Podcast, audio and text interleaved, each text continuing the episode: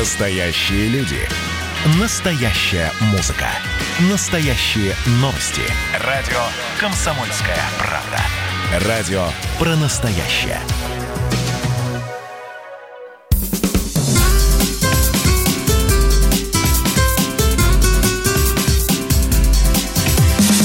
Программа с непримиримой позицией. Вечерний Мордан. И снова здравствуйте. В эфире радио «Комсомольская правда». Я Сергей Мордан. Меня зовут Мария Бачинина. Добрый вечер.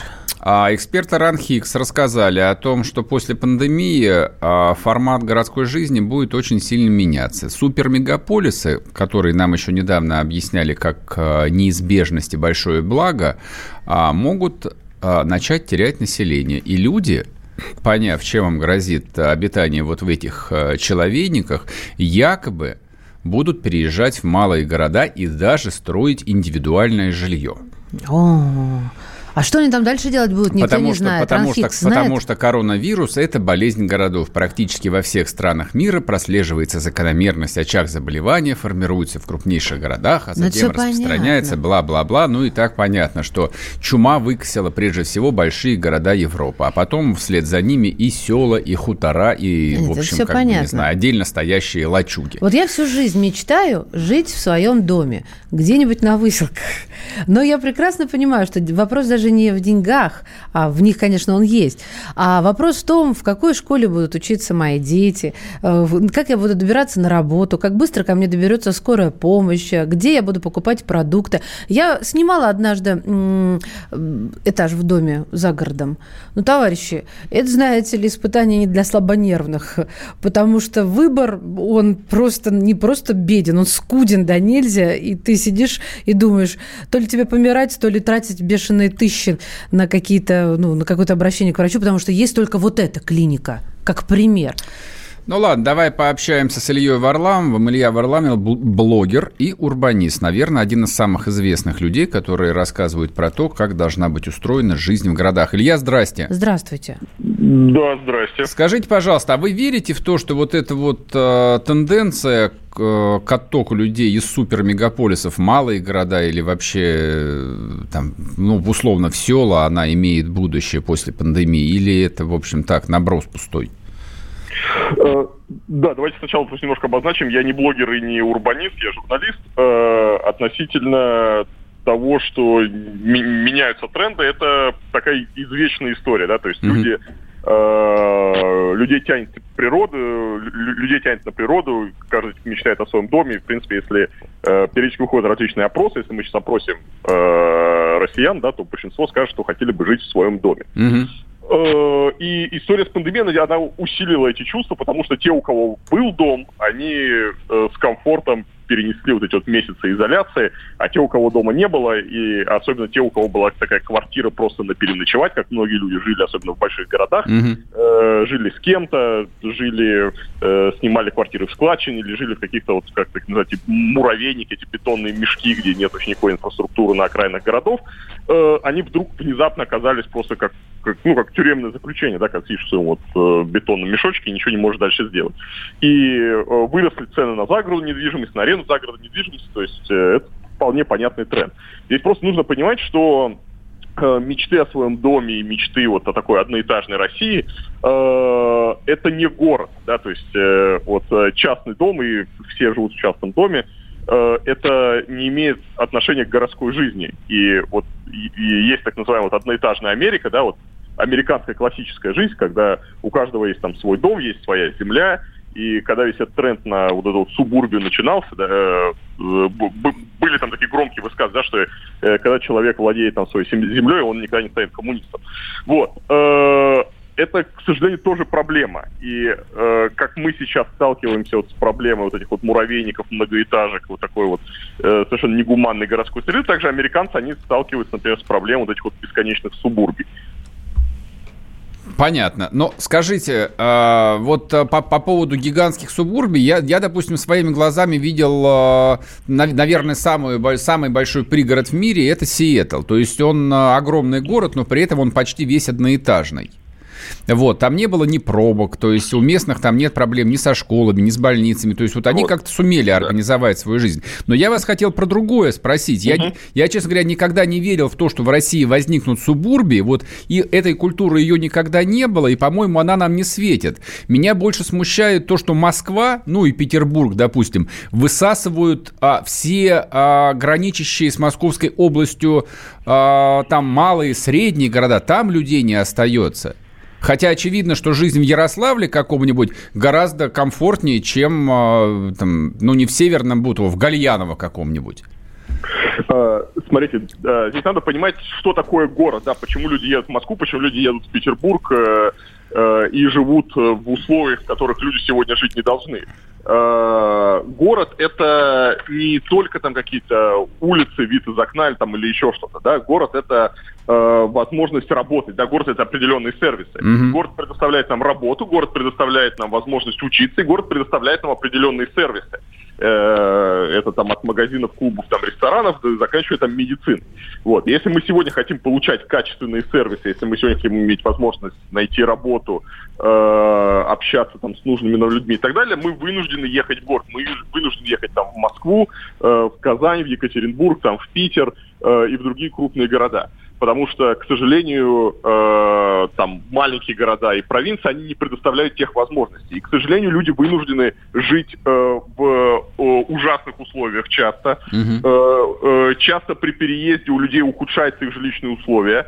Но это компенсируется тем, что город предоставляет возможности. Вот, поэтому, когда вы говорите, что вот вы видели в Сиэтле прекрасные субурбии, и там все как-то обустроилось, это на самом деле не так, потому что если... Не в Сиэтле, я оговорился, в Сиднее. В Сиднее, хорошо, да, можно посмотреть там на Австралию, на Новую Зеландию и так далее. Я вообще говорю просто про американский путь, вот это вот градостроительный, да, тут есть американская модель, есть европейская модель.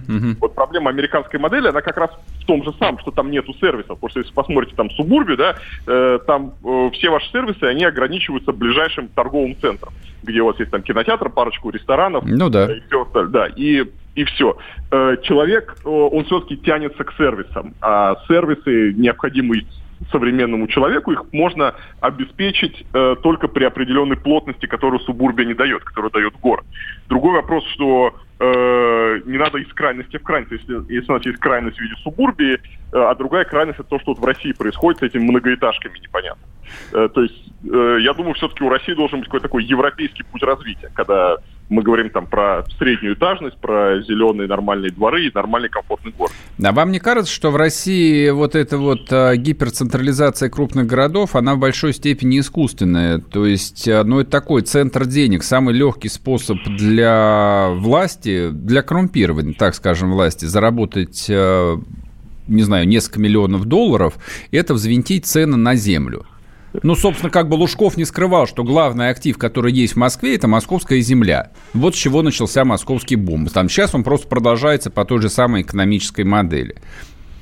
Смотрите, во-первых, спрос рождает предложение. Понятно, что земля в Москве, недвижимость в Москве и все остальное, оно стоит ровно столько, да, сколько она сейчас стоит на рынке, да, потому что все стремятся в Москву. Другой вопрос, почему все стремятся в Москву, почему так получилось, что необходимые сервисы и возможности, они есть только в нескольких городах на всю огромную страну. Почему так получилось, да, и здесь, ну, это можно отдельную передачу про это делать. Ничего хорошего в этом, конечно, нет, да, то есть, конечно, должна быть децентрализация, конечно, мы должны добиваться и требовать, чтобы возможности были не только в нескольких городах в стране, и это изменит ситуацию, но пока, к сожалению, да, люди вынуждены ехать в Москву и в Петербург и жить в ужасных условиях просто потому, что здесь есть определенные сервисы. Посмотрите даже вот на историю с коронавирусом, она же очень хорошо проявила, что только Москва и, может быть, там еще несколько городов, я не берусь говорить про там прямо конкретно какие, они смогли хорошо подготовиться к коронавирусу в плане там строительства новых больниц, переоборудования и всего остального.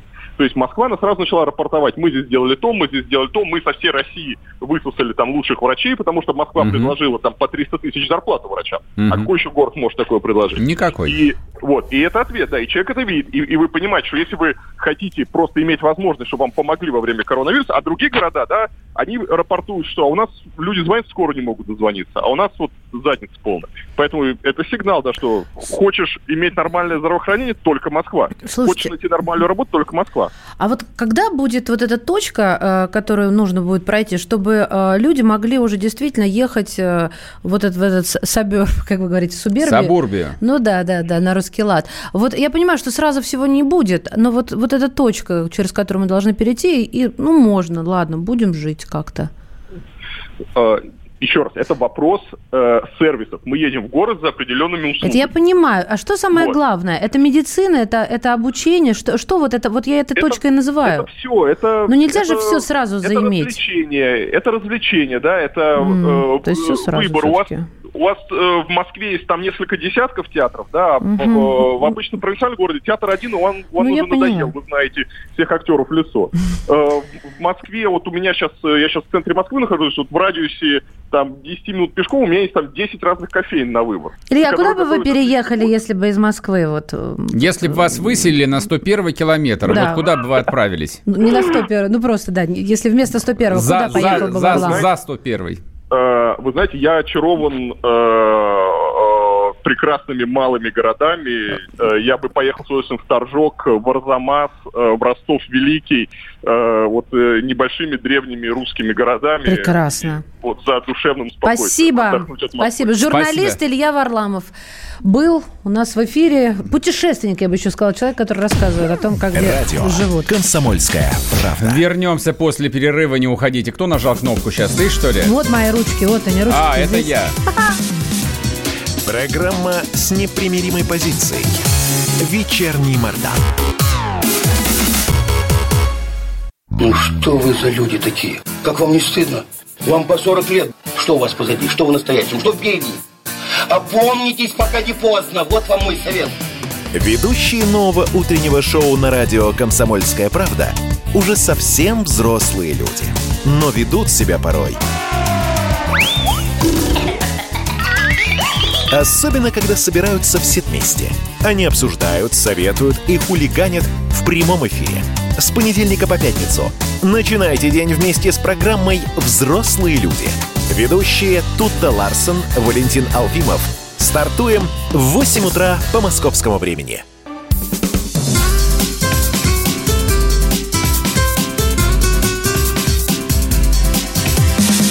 Программа с непримиримой позицией. Вечерний Мордан.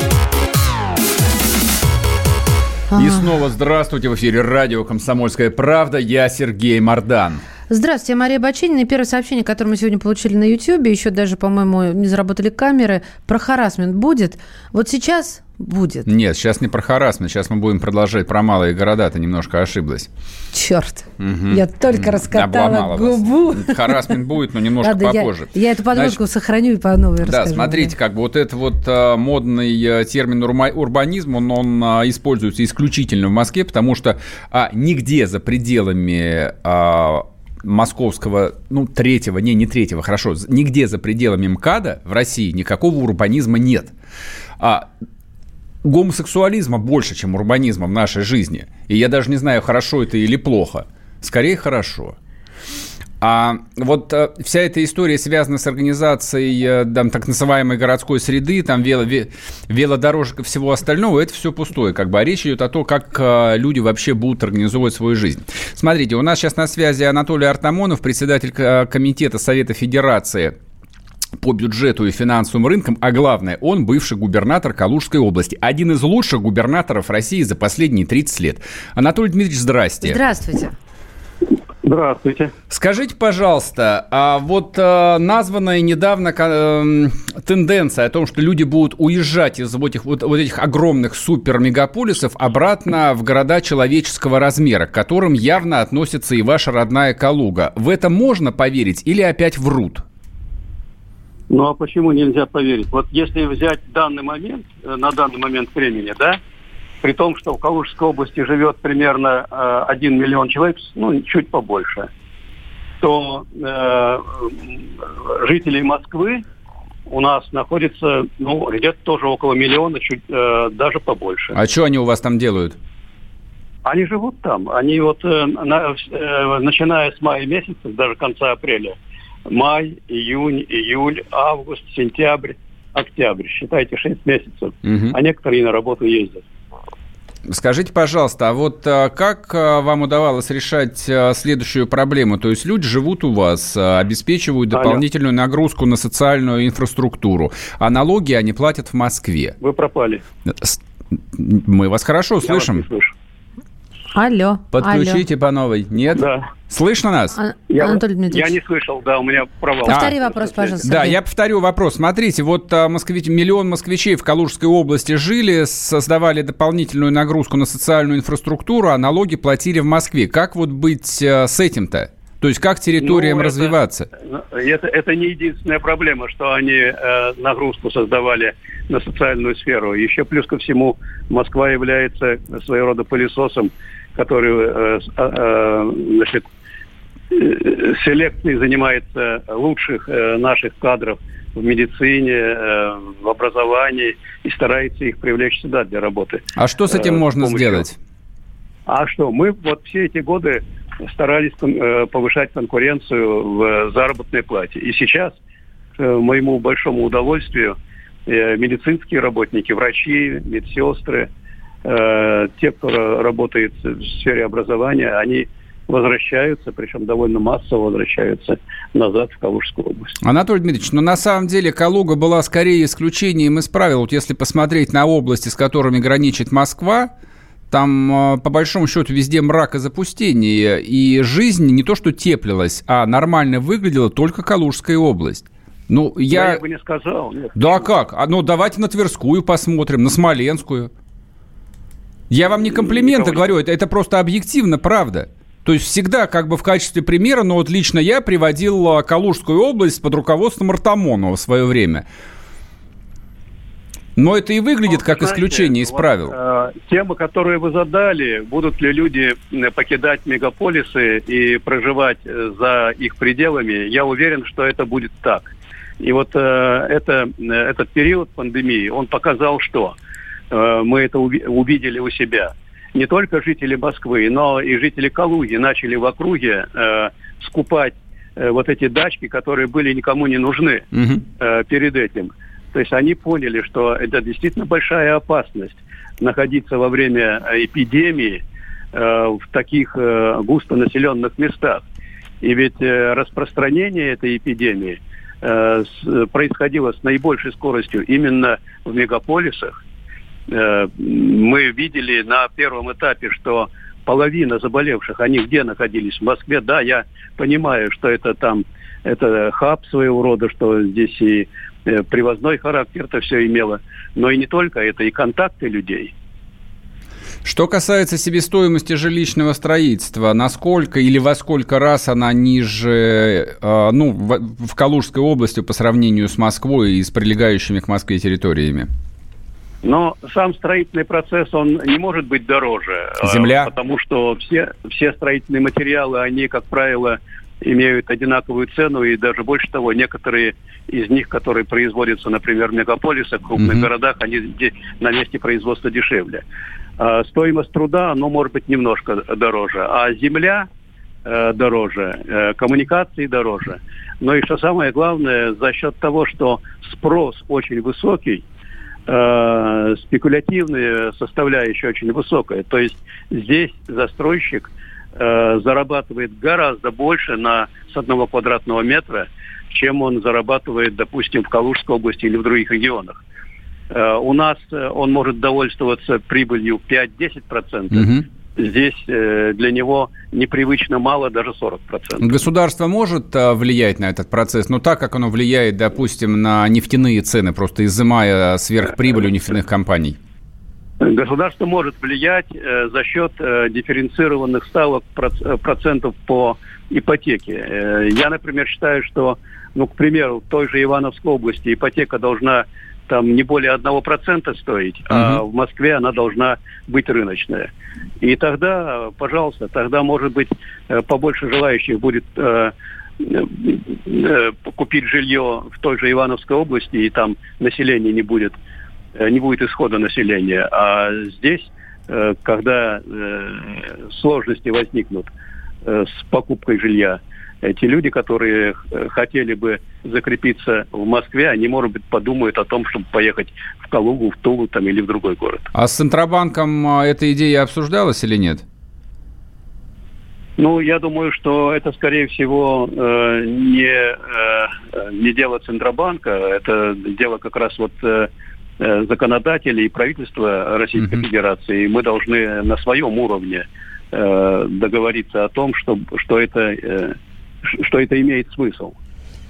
Пока есть дискуссия. Ясно. Спасибо большое. В эфире с нами был Анатолий Артамонов, председатель комитета Совета Федерации по бюджету и финансовым рынкам, бывший губернатор Калужской области. А говорим мы о том, есть ли будущее у русских городов составить альтернативу Москве. Я так считаю, что будущее есть. Для этого государству было бы не вредно власть употребить. Потому что концентрация всех денег, всех создающихся новых рабочих мест, в том числе и в сервисной области, в Москве – это процесс регулируемый.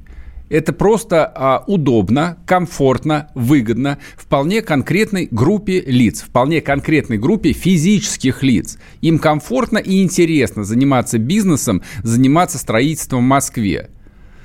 Никаких силовых мер, финансовые инструменты, снижение ставок, повышенные налоги.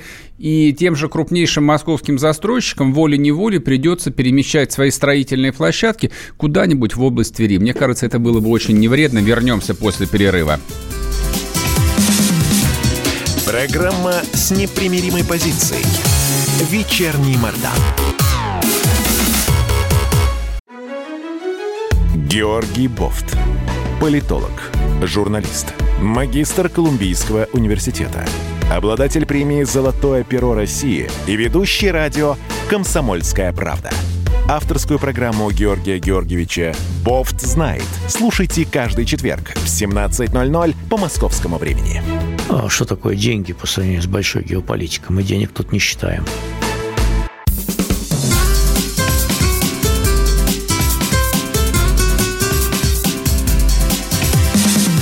Программа с непримиримой позицией. Вечерний Мордан. И снова здравствуйте. В эфире радио «Комсомольская правда». Я Сергей Мордан. А меня зовут Мария Бачинина. И как только наша видеотрансляция началась, первое сообщение, которое мы видели, был вопрос, будет ли про харассмент. Будет прямо сейчас. Дубль 2. И вот сейчас я, по-моему, все-таки вовремя. Или снова ты отменишь? Ты уверена, что все знают, что такое харассмент? Ну, домогательство. Сексуальные домогательства. Да, характера сексуального определенного. Не коммерческие, не с целью продать набор китайской посуды или кастрюль Цептер, а именно сексуальные домогательства. Вот что такое харассмент. Значит, этот термин употребляется исключительно... Раньше употреблялся в корпоративной среде. То есть харасить можно коллегу, подчиненную. Харасить, наверное, можно начальника. Ну, в общем, с трудом себе это представляю. За это нынче карают, друзья мои. Ну, сюда входит, конечно, не только приложение правой ладони к левой ягодице, да, а сюда входит в это понятие и запугивание, и принуждение, и издевательство. Да. Да. Нежелательно. Вот. А тема эта внезапно, так сказать, ворвалась в медиатусовочку. Вот по какой причине. Обвинением в харассменте, ну, извините за выражение, пожалуйста, подверглись журналисты и, видимо, какие-то начальники, ну да, вот шеф-редактор одного из главных оппозиционных медиа, МБХ-медиа даже, вот не боюсь назвать. Надеюсь, что меня за это не уволят. Вот. Да, назвал название этого. Да, ну смотрите, на мой взгляд, здесь главный цимис этой истории совершенно не в том, что, оказывается, либеральные журналисты или журналисты, которые получают зарплату у Ходорковского, занимаются сексом и во всяких разнообразных каких-то формах, а тема эта важна и интересна в том ключе, что... Любая западная мода до нас всегда доходит. Обычно это занимает там 4-5 лет. Но вот тема MeToo, Кто не знает, просто покопайтесь в интернете, узнаете, что это такое. Тема МИТУ до нас докатилась за полгода. То есть еще полгода нам это казалось, ну, каким-то невозможным мифом. Что у нас кого-то за то, что что-то такое непонятное случилось там 3 года назад или 5 лет назад, за это могут уволить. Ха-ха, да не смешите. У нас же скреп, у нас же особый путь, у нас особая культура. Вообще это американцы там изощряются, как хотят. Пожалуйста, получайте. Уволена целая пачка людей. Там 2 человека, которые упомянуты в этом скандале, они непонятно то ли на договорах, то ли на зарплате в Сбербанке. Сбербанк уже объявил о том, что они отстранены или уволены. То есть крупнейший банк страны считает, что сексуальное, даже не знаю, преступление, скажем так, казус, который якобы случился несколько лет назад, он ведь не доказан. Напрямую бьет по репутации организации, по интересам ее акционеров и просто увольняет людей. Это то, что происходило еще в прошлом году в Америке, что нам казалось какой-то совершенной дичью. Ну, здесь, конечно, можно прислушаться только к одному слову. Доказано, не доказано. То, что это не дичь, когда ты защищена или ты защищен, это прекрасно. Просто, видимо, тебя никогда не домогались, Сергей Александрович. Вот. Это с этим сложно справиться. Лучше... С этим сложно смириться, с тем, что к тебе никогда не домогались. Я согласен, да, с этим сложно смириться. Поговорим с Натальей Биттон, журналисткой, феминисткой. Если я правильно говорю. Наталья, вы слышите нас? Здравствуйте, Наталья. Я не ошибся? Правильно я сказал? Журналистка-феминистка? Совершенно верно. Хорошо. Скажите, пожалуйста, вот эта вот история с МБХ-медиа и всем происходящим, как вы ее прокомментируете? Это вот... такое бурление пузырей в очень узкой тусовочке или действительно Россию накрывает волна МИТУ, и мы входим в эпоху новой социальной культуры, когда с тебя могут спросить за то, что ты совершил 10 лет назад и вообще и не помнишь об этом?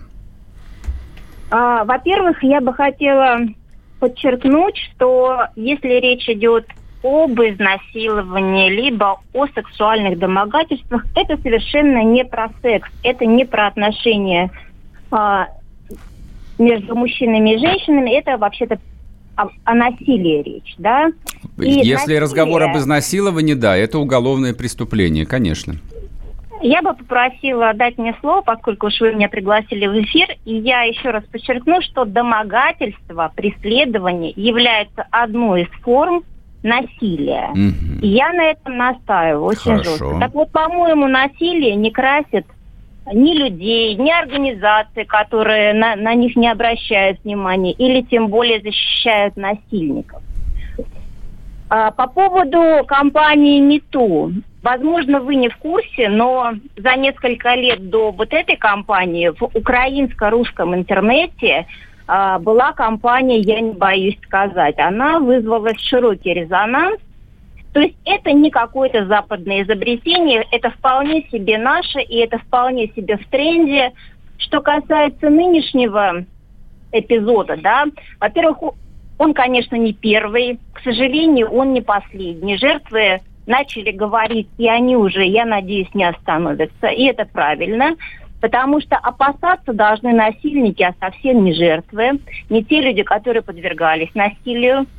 И что касается вот нынешнего скандала в СМИ, я считаю, что здесь более правильное поведение людей, которых уличили в этом насилии. Они, по крайней мере, извинились, покаялись и каким-то образом пытаются предпринять меры. Если сравнить с тем, что произошло в 18-19 году в Приморье с Мигуновым, который подал в суд и выиграл суд первой инстанции, то есть, по сути, суд решил, что жертва не имеет права заявлять даже в социальных сетях об изнасиловании, это совершенно позорное решение, оно сейчас, к счастью, отменено. Угу. Вот. То есть я считаю, что единственная правильная реакция любой организации, либо человека, это именно осознать, повиниться и предпринять какие-то меры. Ну, а по отношению к мужчинам, я считаю, что самое правильное – это не домогаться. А если это ложь, если вот это навет, вы не допускаете? Да, смотрите, какая хронология. Кто-то кого-то обвиняет, этого кого-то увольняют без расследования. То есть просто уже пятно на репутации без каких-то доказательств. Увольнение – это не пятно на репутации. Нет, я имею в виду обвинение пятно. Говорил не о том, что людей уволили, а о том, что их отстранили. Это первое. Второе. Они, как мы понимаем, хотя бы частично признали. А жертвам, как правило, очень сложно заявлять сразу о таких эпизодах. Почему? Потому что, как правило, они находятся в зависимом материальном положении, там либо какие-то другие есть рычаги влияния, потому что, как я уже сказала, насилие – это не про секс, а про власть. Вот. И я на самом деле готова верить жертвам, потому что жертвам никогда не верит никто. Потому что для того, чтобы набраться смелости и заявить о таком эпизоде, это нужно точно знать, что тебя будут обвинять во лжи, начнут шельмовать, начнут оскорблять и так далее. То есть это не бог весть какая популярность и слава, ну, рассказать об изнасиловании. Да? Наталья, скажите, пожалуйста, извините. Женщинам очень сложно об этом говорить. Я с этим абсолютно согласна. Абсолютно согласна. Я поняла, почему вы верите. Я вот что хочу сказать. А вот эти 3 эпизода, даже их получается 4, если учитывать еще Лобкова, которые собраны вот в один узелок. Как вы считаете, это вот начало действительно нашего российского движения #MeToo, или это что? Ну, я вам уже сказала, что гораздо раньше #MeToo было движение «Я не боюсь сказать». Да, если вы погуглите, вы это все найдете. Я знаю про это движение. Думаю, оно прошло незамеченным. Это почему незамечено? Может быть, незамечено всеми, но, по крайней мере, это вызвало огромный резонанс в социальных сетях. О нем много писали, даже книгу хотели издавать в одном издательстве, собрав. Понимаете, истории, почему я так говорю? Потому что про #MeToo знали те, кто не может даже перевести слово «харассмент», потому что это публиковала любая желтая, там, я не знаю, журнальчик про шоу-бизнес. Это возвели в какой-то вот просто мы смотрим на Запад и давайте обсуждать их. А «Я не боюсь сказать», это серьезная история, которая вот действительно проигрывала величине освещения #MeToo. Вот почему. Ну, понимаете, что в России по ряду объективных причин жертвы изнасилований не могли выходить на улицы многотысячными маршами, да, у нас никто сейчас не может выходить на митинги, согласованные многотысячными маршами, это очень сложно сделать, вот, это первое.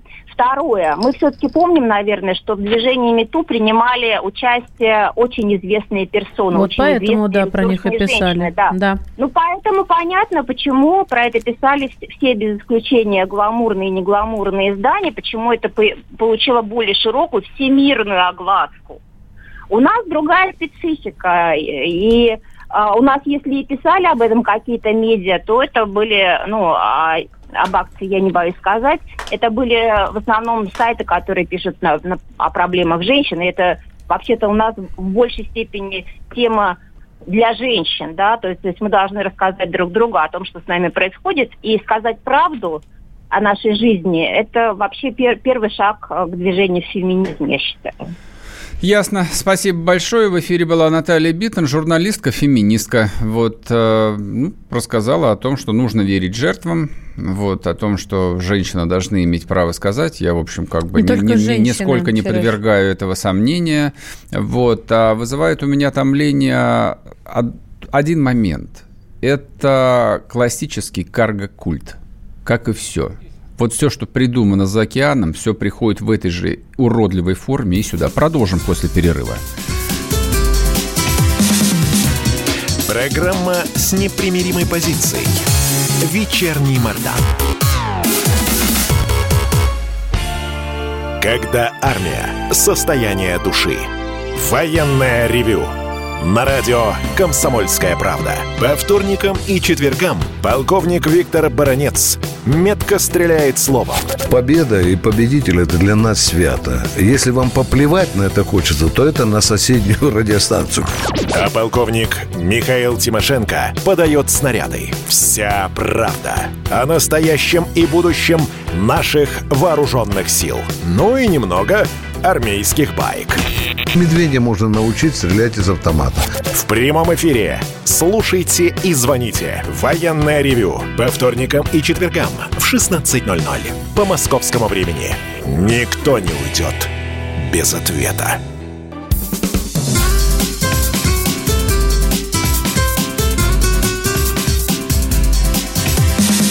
Программа с непримиримой позицией. Вечерний Мордан. И снова здравствуйте. В эфире радио «Комсомольская правда». Я Сергей Мордан. И Мария Бачинина. Добрый вечер. Говорим мы о новом карго-культе, который пожирает поколение Z, поколение Y, поколение Y, я даже не знаю, какие еще поколения. Скажем так, поколение всех, кто моложе 40 лет, вот карго-культы пожирают один за другим. Теперь новая реинкарнация движения МИТУ. Я напомню. Да что ж ты вцепился, прям зубами в горло этот. Да, потому что так оно и есть. А какая разница, Сергей? Разница очень большая. Нет, ты не понял, не дослушал вопроса.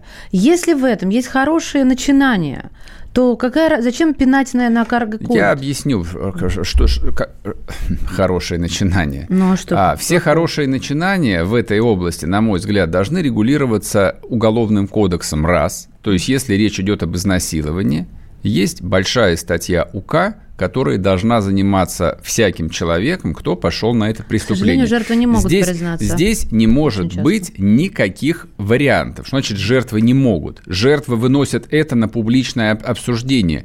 Если по какой-то причине правоохранительная система, судебная система неадекватно на это реагирует, нужно разбираться и с полицейскими, нужно разбираться с судьями. Эти преступления должны наказываться, как ровно и все остальные. Но есть второе, есть второе соображение. А в каком виде эта культура проникает в наше общество? Ну вот смотри, я сейчас цитирую. Человека обвинили в изнасиловании сколько-то лет назад. Дальше он пишет о том, что он принес извинения после изнасилования и записался на терапию в группу преодоления абьюзивной ментальности. Это у нас, то есть кто-то эту группу, какой-то коучер ведет. Это подмена настоящего на фуфло, на подделку. И главная опасность, вот, которую я вижу в этом движении, вот даже наш собеседник Наталья, она ведь даже не допускает возможности, что женщина, которая вот, выносит на всеобщее обсуждение какую-то историю, может лгать, может совершенно осознанно... То, что называется в русском языке и в Уголовном кодексе ложный навет. Это может быть наветом. Условно говоря, я тебе хочу отомстить, потому что ты мразь. Угу. Вот я скажу, что ты меня насиловал. Ну, такое тоже может быть. Здесь не рассматривается вариант лжи в принципе. Но вспомни историю с тем же сенатором Слуцким. Там она была 2 года назад. То есть прогрессивная журналистская женская общественность, особенно, я не осуждаю их сейчас, я просто констатирую, они даже не допускали вероятности о том, что эти две журналистки могут лгать. А допускали ли, с другой стороны, вероятность, что они не лгут? Вообще, его кто-нибудь в его сторону дунул? Значит, если посмотреть на то, что происходит на сегодняшний день, прежде всего, в американском обществе, поскольку косплеится именно американское общество, то есть нам опять пытаются продать американскую социальную модель, там жертвой мгновенно становится тот, кого обвиняют. Причем ему не дают ни малейшего шанса оправдаться. Ни малейшего. На него не подают в суд. Это сразу начинается кампания общественной травли на репутации, на карьере, на семье, то есть даже если тебя оправдают, карьеру ты не вернешь. Тебя растаптывают в состояние фарша, от тебя не останется ничего. Ты не переживешь этой кампании, даже если через полгода выяснится, что какая-то, дамочка, она просто тебе мстила за что-то. У тебя нет ни малейшего шанса. У нас ровно то же самое. Тут даже есть английский термин под названием cancel culture. Культура отмены. Тебя отменяют. Вот как на клавиатуре ты нажимаешь cancel, отменить. Тебя стерли, тебя больше не существует. И если ты попадаешь под этот каток, тебя не будет. Если двух этих клоунов каких-то нелепых сегодня просто выгнали на счет раз из Сбербанка, Никто ведь не обсуждал, правильно, их просто выгнали и все. Завтра это может быть реально с любым. Но это результат... Почему ты не смотришь тогда в корень? Это результат мужского общества. Это не касается только мужского общества, ты понимаешь? Просто это не только мужское общество. Нет, там же вот эта вот культура отмены, культура общей травли, причем социальные сети дают же невероятную возможность травить. Она касается абсолютно всех аспектов. То есть американцы сейчас травят за там расовые какие-нибудь преступления. То есть ты 15-20 лет назад что-то сказал, и тебя раскатывают просто вот в блин. Ты хочешь сказать, что все это одним миром мазано? Здесь пока еще... Ну, народ, понятно, народ же медленно догоняет. Там, посмотри на ту же Ксению Собчак, например, которая за свои неосторожные высказывания потеряла контракт с Ауди за то, что она где-то что-то, ну, в своей традиционной манере написала о том, что черные ленивые. Mm-hmm. Вот, поэтому она они бедно живут. Черные, да. А теперь она вот на этих задержаниях, которые были вчера, позавчера в Москве, когда ее она воспользовалась этим, чтобы снять рекламный ролик для торговой сети «Перекресток». Но у меня первый вопрос к «Перекрестку». Вообще там маркетологи в своем уме, то есть вот так целенаправленно убивать собственный бренд, уважаемый бренд, на самом деле, который 30 лет люди-акционеры строят. В принципе, как бы, вот привлекать для рекламы бренда Собчак может только конченый идиот или вредитель. И второе соображение. Она классический персонаж из нулевых. Знаете, что такое нулевые годы? Это когда можно все, когда плевать, нету никакого общественного мнения, тебе плевать на всех, бери от жизни все. Вот это вот нулевые годы, я их прекрасно помню, не 90-е. В 90-е люди еще на самом деле помнили советскую мораль, и слово «совесть» не вышло из обихода, а в нулевые уже вышло. Ну, что ты хочешь этим сказать? Вот Ксения Собчак находится все еще в нулевых, она думает, что можно сняться в рекламе, там неважно какой, используя образ журналистов, которых винтят там менты за защиту, и это ей сойдет с рук. А на самом деле завтра может не сойти. Так и вот та же Ксения Собчак может подвергнуться такой травле социальной, что она вообще без контрактов останется. Ей жрать нечего будет. И я не говорю, что это хорошо или плохо. Я просто обращаю внимание на то, что устройство общества, устройство мира вокруг нас меняется на глазах, и мы даже оглянуться не успеваем. И любому там, мне, тебе, моему знакомому, там, Мише, Валентину, через 5 лет могут предъявить о том, что он на какой-нибудь тусе здесь в редакции как-нибудь неудачно пошутил. Вот я, допустим, неудачно... Да ладно, зачем я на кого-то ссылаюсь? Вот я там пошутил, например, с тобой в эфире, а ты через пару лет напишешь открытое письмо. Да, ну, Мордан нанес мне тяжелейшую моральную травму, нет, например. Ты не разделяешь, ты вообще не отделяешь зерна от плевел. Если ты мне нанес моральную травму, то как-то у меня здравый смысл, наверное, будет, что называть моральной травмой. Пошутил, не пошутил, мы говорим о домогательствах физического свойства. Нет, они еще и бывают экономические, психологические. Но сейчас речь идет, ты понимаешь, ты все в одну кучу взял свалил. И все это плохо.